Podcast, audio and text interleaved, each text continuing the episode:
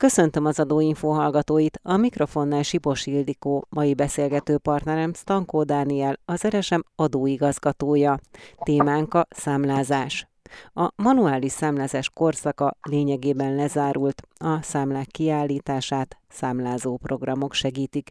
Könnyebb lett így a számlázás? Sokkal könnyebb gondolom, esetek legalább 99%-ában hiszen a számlázó programok már nem csak a számítógépen, hanem már a mobiltelefonra is letölthetőek, tehát mobil applikáción keresztül is lehet számlát kiállítani, kibocsátani, nem feltétlenül kell papír alapon számlázni, van lehetőség elektronikus számlákat is kibocsátani, és akár e-mailben elküldeni a számlabefogadónak. Lényegében akkor a számlák időbenisége megszűnt ezáltal, tehát el lehet mondani, hogy számlát lényegében bármikor, bárhonnan lehet küldeni, bárhol, bármikor ki lehet állítani? Lényegében igen, tehát valóban bárhol lehet bármikor kiállítani, ahol van internet, tehát szükséges az online számladat szolgáltatáshoz szükséges az internet. Értemszerűen van olyan, vannak olyan számlázó programok, amit offline módban is működnek, és amikor rácsatlakoznak az internetre, akkor automatikusan beküldik a számladatot a naphoz. Hányféle számlázó program van, vagy ez olyan sokféle variációban érhető el, hogy tulajdonképpen meg se lehet mondani? Hát pontos adat nincs erre, azt tudjuk, hogy az online számladatszolgáltatás bevezetése előtt több ezer számlázó program létezett Magyarországon. Ugye ezeknek egy része nem került, tehát nem folytatták az online számla bevezetése után. Nagy mértékű tisztulás volt a piacon, de most is nagyon sokféle fajta számlázó program van, Gondoljuk arra, hogy egyes vállalatok saját maguknak lefejlesztik a számlázó programokat. Vannak olyan számlázó programok, amelyek önállóan léteznek, tehát nem váltirányítási rendszer része, részei. Vannak online számlázó platformok, tehát nem is kell telepíteni a számlázó programot, hanem élőben online a felhőben fut és működik. Melyek a legfontosabb a számlázó programokkal szemben támasztott követelmények? Tehát mikor jó egy számlázó program? Nyilván ugye le kell követnie optimális esetben a céges folyamatokat. Ugye biztosítani kell a számlák megőrzését, tartalom sérthetetlenségét és olvashatóságát. Fontos, hogy legyen biztosítva a folyamatos sorszámozás, tehát azt jelenti, hogy kihagyás és ismétlés nélkül kellene kibocsátásra a számlák. Legyen felhasználó kézikönyv dokumentáció, ami rendelkezésre áll, és nagyon fontos az, hogy a NAV adatkapcsolat az biztosítva legyen, tehát be legyen kötve a NAV-hoz, és online számladatszolgáltatásra tudjon tehát alkalmas legyen ez a számlázó program. Különböző számlatípusok vannak egyébként? Igen, attól függően, hogy hogyan nézzük, tehát van az áfa törvény azt szabályozza, hogy van az úgynevezett egyszerűsített számla, és egy normál számla. Ugye az egyszerűsített számlát régebben még készpénzfizetési számlának nevezték. Lényegében arra az esetre vonatkozott, amikor a vevő azonnal, tehát teljesítéssel, egyidejűleg vagy teljesítésig készpénzzel vagy készpénzhelyettesítő eszközzel kifizette a teljes ellenértéket, és a, az ellenérték bruttó összege nem haladta meg a 900 forintot. Na most tavaly óta az, hogy készpénzzel vagy készpénzhelyettesítő eszközzel kell kifizetni ezt az ellenértéket, ez a kitétel törölve lett az ÁFA törvényből, tehát lényegében a többi feltétel teljesítése esetén lehet egyszerűsített számlát kiállítani, azért nem nevezhetjük most már készpénzfizetési számlának. Ugye viszont a egyszerűsített számla nem egy nagy egyszerűsítés, véleményem szerint. Ugye ez csak annyit jelent, hogy akkor nem kell nettó összeget és az áfa összeget feltüntetni, hanem lehet bruttó összeget feltüntetni, és akkor a fentről számított áfa között kell feltölteti ilyenkor az egyszerűsített számlán. Viszont az a feltételrendszer, amiről az előbb beszéltünk, az ugyanez vonatkozik a nyugtára, tehát sokkal gyakoribb kérdés az, hogy mikor kötelező egyáltalán számla, illetve mikor elegendő a nyugtát kiállítani. És ugye ez a, erre a válasz ugyanaz, amit az előbb mondtam az egyszerűsített számlánál, tehát a nyugtát akkor lehet kiállítani, hogyha a teljes, a bruttó összeg az nem haladja meg a 900 forintot, a teljes ellenértéket az teljesítésig kiegyenlítették, és akkor még van további két kitétel, ugye az, hogy a vevő nem adó alany, nem kéri a számla kibocsátását. Tehát, hogyha a vevő kéri a számla kibocsátását, hogyha hiába nem alany, kéri a számla kibocsátását, akkor az eladóknak kötelezettségük a számlát kibocsátani. Mikor milyen bizonylatot kell kibocsátani? Ugye különböző számlák vannak, van előlegszámla, részszámla, végszámla, helyesbítő számla, sztornószámla. Ezeket mikor kell, mely esetekben kell alkalmazni, és milyen különbségek vannak ezek között a számlák között?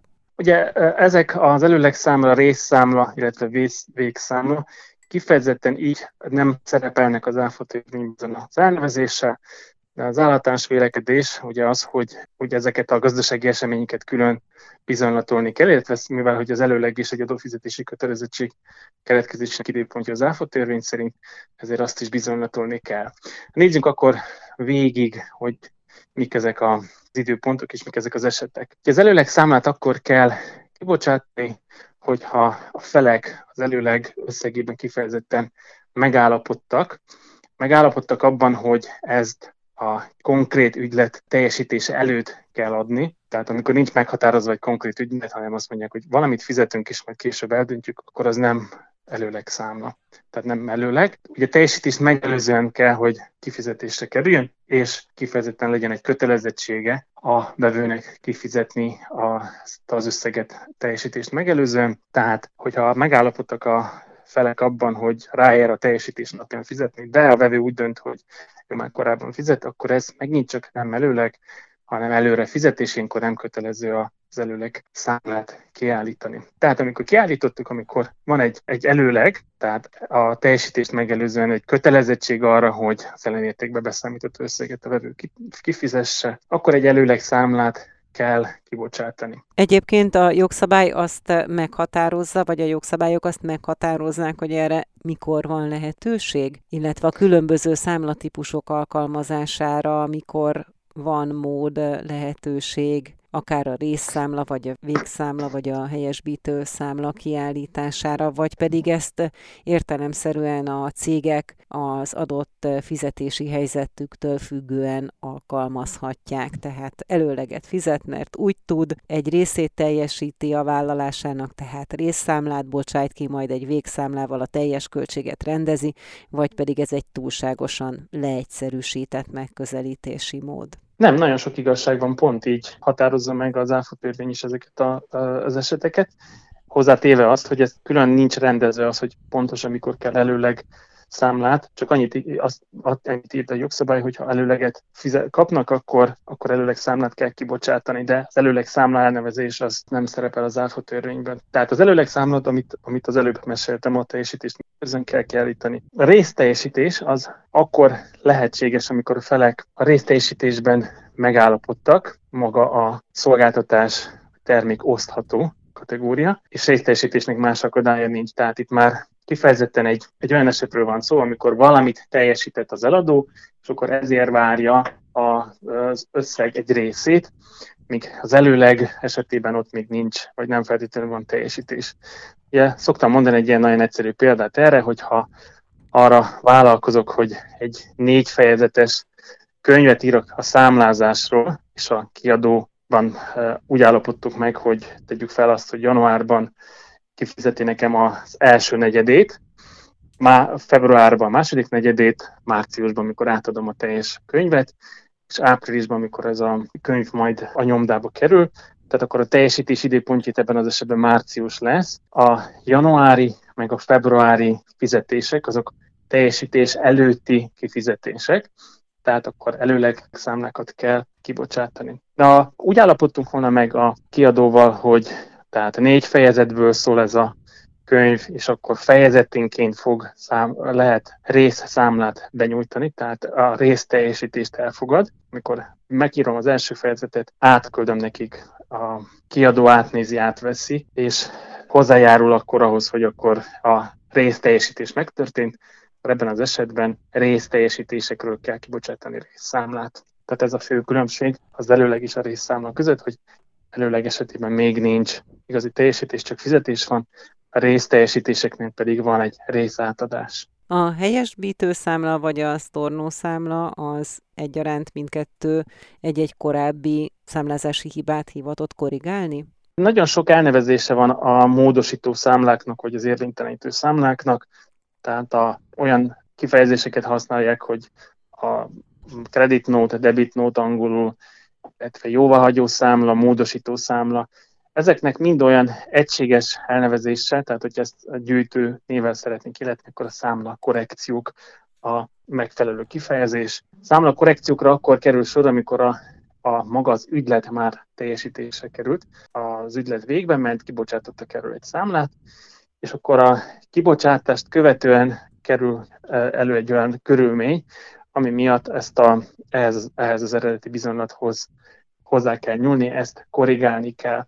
Ugye nagyon fontos, hogyha már kiállításra, kibocsátásra kerül a számla, tehát sorszámot kap, akkor nem lehet úgy korrigálni ezt a számlát, hogy fogjuk és átírjuk tollal, hanem csak egy újabb sorszámmal rendelkező korrekció bizonylattal lehet korrigálni ezt a számlát. Tehát kiállítottunk egy számlát, látjuk később, hogy ez korrekcióra szorul, akkor nem azt csináljuk, hogy a frissen a nyomtatóból kijött számlát tollal, vagy esetleg pecsét, akár aláírással, akár pecsét, hiába írják alá, hiába pecsételik le. Ugye ez azért nem megfelelő ezek a, ezek a ilyen jellegű beavatkozások, mert a számlázó programból, az eredeti programban nem látszik az, hogy hogyan módosul a számla. Mm-hmm. Tehát, hogy még a számlatömbös megoldásban ez talán működött volna, de a számítógépes programmal kiállított számla esetében ugye itt a számlázó program szintjén kell korrigálni ezt a számlát. Hogy ebben az esetben, hogyha ilyesmire sor kerül, akkor egy új korrekciós bizonylatot kell kiállítani. És ez a korrekciós bizonylat az lényegében kétféle lehet. Az egyik az, úgy hívjuk, hogy módosító számla, amikor a korábbi számlát valamilyen szinten módosítja, de nem érvényteleníti teljes egészébe. Tehát ez lehet, hogy fölfelé igazítja, tehát módosítja az adóalapot, csökkenti, növeli az adóalapot, az adómértéket módosítja, tehát ilyen jellegű esetekre kell gondolni, és a másik eset az érvénytelenítő számla, ugye ez akkor kerülhet sor érvénytelenítő számla kibocsátására, amikor nem volt egyáltalán az ügylet, tehát egy ügylet később kiderült, hogy nem is valósult meg, vagy ugyan megvalósult az ügylet, csak nem a felek között, illetve a számla kiállítására sor került, de a kiküldésére az ügyfélnek még nem. Ugye akkor beszélhetünk érvénytelenítő számlára, tehát akkor az eredeti helyzetet lényegében visszaállítjuk. Ugye szó van még ebben a tételben, vagy ezek között a számlatípusok között, tehát a helyesbítő, a Storno számla mellett a Proforma számláról is. Ez utóbbi milyen számlatípus?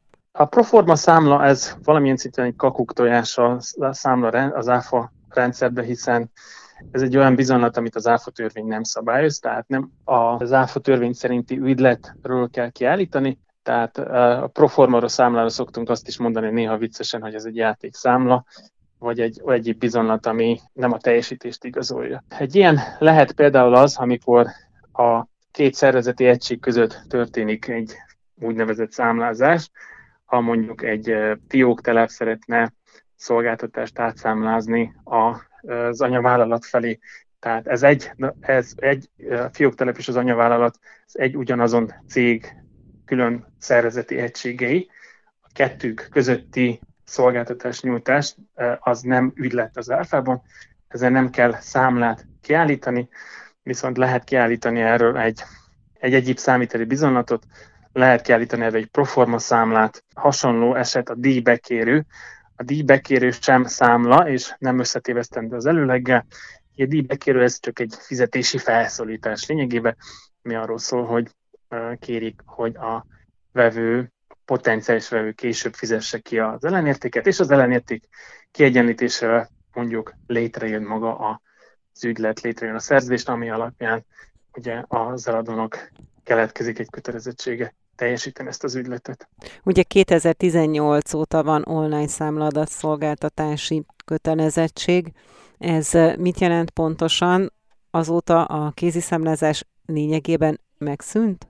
Kéziszámlázás nem szűnt meg, tehát legális továbbra is. Az ismerőseim között is van olyan, aki még továbbra is kéziszámlázást választ, viszont nem hatékony megoldás, hiszen a kézi számlázás esetében a számla tömbbe kiállított számlát és fel kell vinni manuálisan az online számladatszolgáltatási rendszerbe. Tehát sokkal egyszerűbb egy eleve a számlázó programból kibocsátani a számlát, méghozzá olyan számlázó programból, vagy számlázó rendszerből, az online számlázó a felhőből például, ami össze van kötve a NAV rendszerével. Ilyenkor a számla adat az automatikusan kerül továbbításra a NAV felé. Egyébként ez az elvárás is, Tehát ez a lényege az online számla adatszolgáltatásnak, vagy népszerű nevezése a számlázó program bekötése a NAV-nak. Ugye arról szól, hogy amikor a felhasználó kiállít egy számlát, tehát sorszámot kap az a számla, véglegessé válik a tartalma, akkor a számlázó program automatikusan azonnal és emberi beavatkozás nélkül továbbítsa ezt a számlát, pontosabban az adatot a számláról a e, NAV felé, méghozzá továbbítsa ezt a NAV által meghatározott XML formátumba. Tehát nem a PDF-et magát mondjuk valaki létrehozza a számlát, lát egy számlaképet, nem azt a PDF-et fogják továbbítani a NAV felé, hanem e, hát emberi szemmel ez egy ilyen krikszkraks-szerű kacsacsőr idéző e, nyelvben, egy, egy, egy számítógépes nyelven keresztül fogják dekódolni, és egy ilyen formátumba kell ezt továbbítani a NAV felé, méghozzá úgy, hogy minden egyes adat cella az meghatározva van, tehát nem mindegy, hogy például a fizetési határidőt az hova érjük a számlára, tehát nyilván a fizetési határidő, ez a fizetési határidő nevű rubrikába vagy adat mezőbe kell beleírni a számlába, ahhoz, hogy ez megfelelő módon kerüljön továbbításra NAV felé. De nem odaírjuk, hanem mondjuk a megjegyzés rovatba, akkor ez kicsit szabálytalanul vagy helytelenül fog oda kerülni a NAV-hoz. Az online számlaadat szolgáltatás az egyben azt is jelenti, hogy tulajdonképpen a számlának a kötelező tartalmi elemei azok már eleve adottak, hiszen különböző sémákon keresztül ugye a NAV ezt évről évre tökéletesítette ezeket a sémákat, ahogy az adatszolgáltatást teljesíteni kellett. Tehát, hogy ezek a kötelező számlaelemek, ezek lényegében adottak, tehát a felhasználónak csak bele kell írnia a fontosabb adatokat, vagy azt is félig meddig már lehet a számlázó program segítségével végezni? Hát ugye a számlázó programtól függ, hogy pontosan milyen beavatkozásra van szükség a felhasználónak. A számla tartalma, minimális tartalmi kelékeit az már nagyon régen szabályozta le, tehát ezek lényegében nem változtak. Ilyen apróbb változások voltak, hogy mikor kötelező például a vevőadószámot feltüntetni. Régebben csak akkor volt kötelező, amikor az áthárított áfaösszege meghaladja a 100 forintot, most minden esetben kötelező a vevőadószámot feltüntetni. Ugye hangsúlyozott azt, hogy mi van a számlán, tehát milyen adatok kerülnek be a számlára, az, az a kör nem feltétlenül azonos azzal az adatkörrel, amit a számlázó program küld be a NAV-nak az adott számláról. Tehát bekerülnek olyan adatok is az online számladatszolgáltatás során, ami a számlán magán nem látszadnak. Tehát például az, hogy ez hányadik módosítása a számlának, tehát hogyha módosítjuk a számlát, akkor a, a számlán, a módosító számlán magán kötelező feltüntetni a, a módosított számlának a sorszámát, tehát az eredeti számlának, amit módosítani szeretnénk, annak a sorszámát. Viszont magán a számlán nem kötelező feltüntetni például egy olyan adatot, hogy az eredeti számláról vajon bemente az adatszolgáltatás, vagy nem. Az online számladatszolgáltatásra viszont erről is fog menni adatszolgáltatás, tehát erről is fog szerezni tudomást a NAV. Így tehát egy picit eltér ez a két adathalmaz, hogy mi van a számlán és mi van az adatszolgáltatásban. Az, hogy a felhasználónak milyen adatokat kell beírni, hogy ez is a számlázó programon múlik, illetve a beállításokon múlik. Hát vannak olyan esetek, amikor nem is kell igazi um, felhasználói hozzá, tehát a felhasználónak nem kell manuálisan bármit beleírni a számlázásba, maga a, egy, egy esemény fogja úgynevezett kiváltani a számlát, vagy, vagy triggerelni a számla kibocsátást. Gondoljunk arra, hogy be lehet állítani, automatizálni lehet a számlázó programot úgy, ha mondjuk bérleti díjat számláz, akkor a hó elteltével automatikusan bocsássa ki a számlát. Ebben az esetben a felhasználónak mármint a embernek, aki a, ezt a, a számlázó programot használja, nem is kell lényegében semmilyen adatot beletáplálni, vagy nem kell egyáltalán hozzányúlni a számlázó programhoz, automatikusan fogja kibocsátani ezt a számlát. Melyek a leggyakoribb hibák, vagy a leggyakoribb olyan kérdések, amelyek akkor merülnek föl, hogyha valakinek ki kell töltenie egy ilyen számlát, a program segítségével, melyek azok a neuralgikus pontok, amelyet el szoktak téveszteni, és ez aztán később gondot okozhat. Ugye a hibák azok nagyon sokféle fajta van, tehát lehet őket úgy szabályozni, csoportosítani, hogy vannak a számla kiállítással kapcsolatos hibák, és akkor vannak az online számla adatszolgáltatással kapcsolatos hibák. megint a számla kibocsátásával kapcsolatos hibák, azok lehetnek egy egyszerű figyelmetlenségből fakadnak, tehát hogy például rossz fizetési határidőt adott meg, vagy, vagy rosszul elírta a vevő adószámát, vagy a vevő székhelyét elírta, vagy a teljesítési időpontját rosszul írta meg. Lehet, hogy abból fakad a hiba, hogy rosszul értelmezte az ÁFA törvényt, a jogszabályt, illetve az ő konkrét esetét.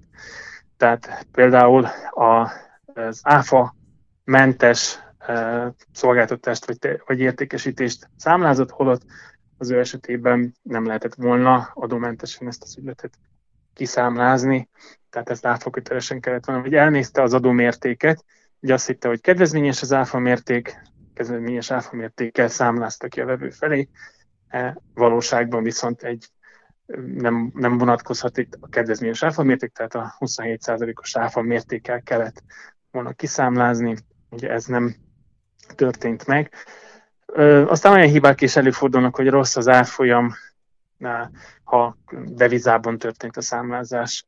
A helyesbítő számláknál, vagy az, a számla korrekcióknál általában gyakori probléma az, hogy az eredeti számlára, amelyet a korrekció hivatott módosítani, érvényteleníteni, nincs hivatkozás, mindig kötelező az eredeti számlát behivatkozni. Nincs a termék vagy a szolgáltatás pontosan megnevezve, ilyen hibák is lehetnek. Az online számla adatszolgáltatás kapcsán pedig olyan hibák is lehetnek, hogy maga a számlázó program valamilyen oknál fogva nem továbbít adatot, tehát például a technikai felhasználó nincs beállítva.